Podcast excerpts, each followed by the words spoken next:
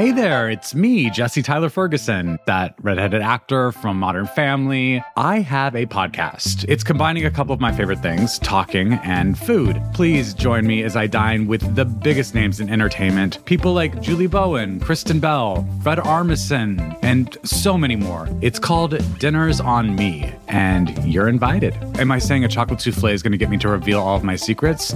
Yeah, I am. Listen now wherever you get your podcasts.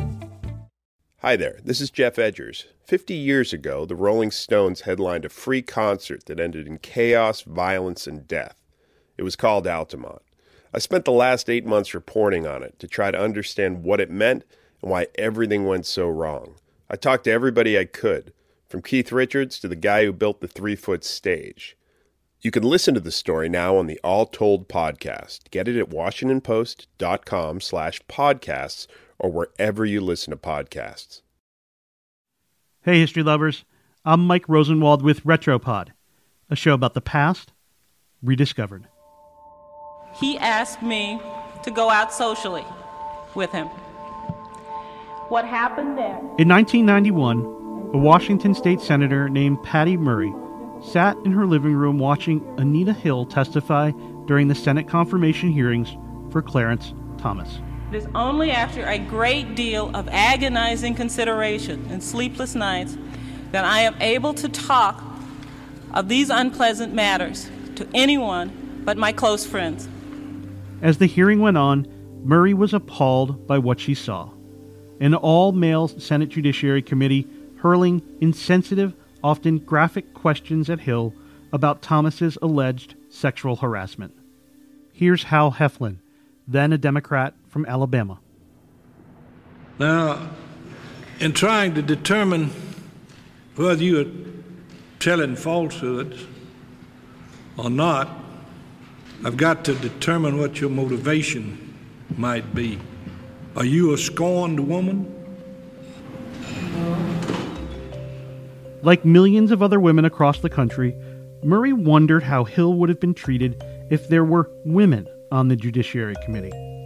And later, at a neighborhood party, there was only one subject women wanted to talk about Hill's treatment by all those men. You know what Murray said, according to the book Nine and Counting The Women of the Senate?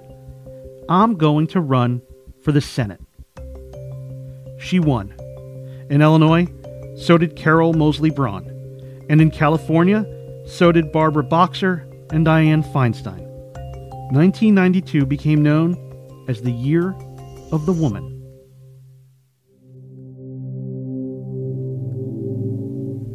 History has a way of resurfacing in fascinating ways.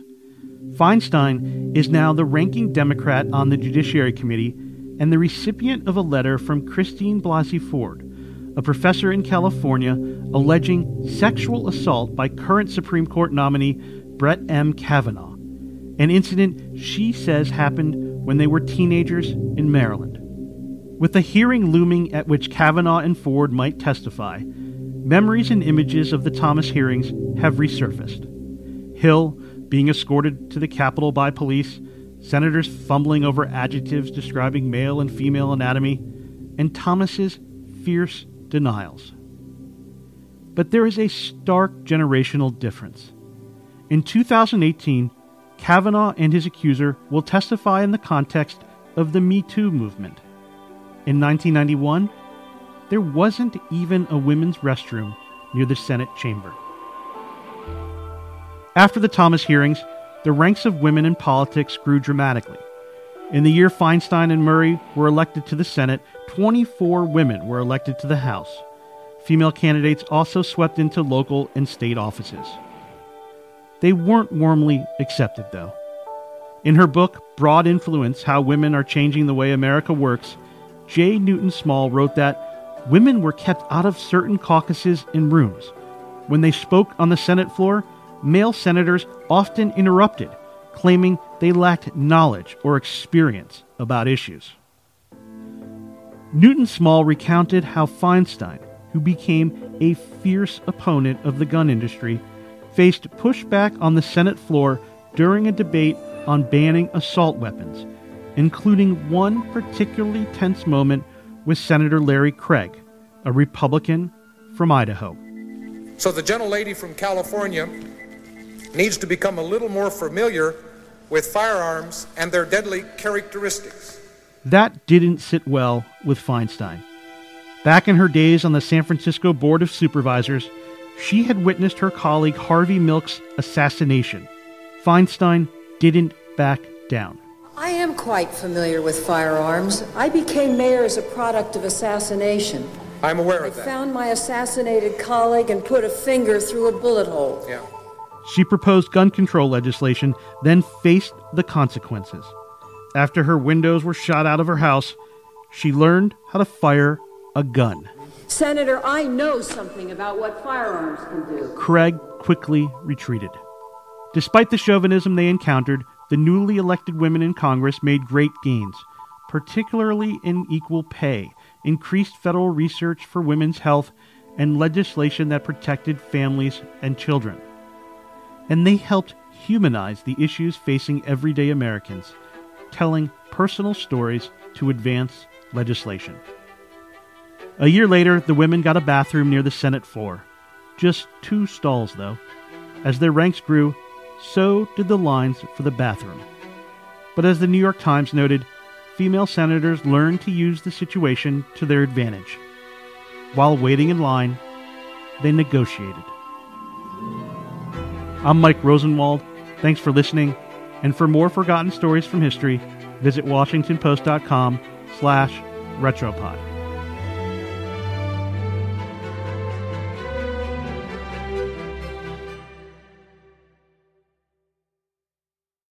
If you're looking for a smoking gun, I can absolutely guarantee you, you will not find it. In October 2001, a series of letters filled with a deadly powder called anthrax were dropped into the U.S. mail system. What started as an unprecedented case turned into an unsettling mystery. Who sent these deadly letters? And why? From Campside Media and Sony Music Entertainment, I'm Josh Dean, and this is Cover Up Season 4 The Anthrax Threat. Available now.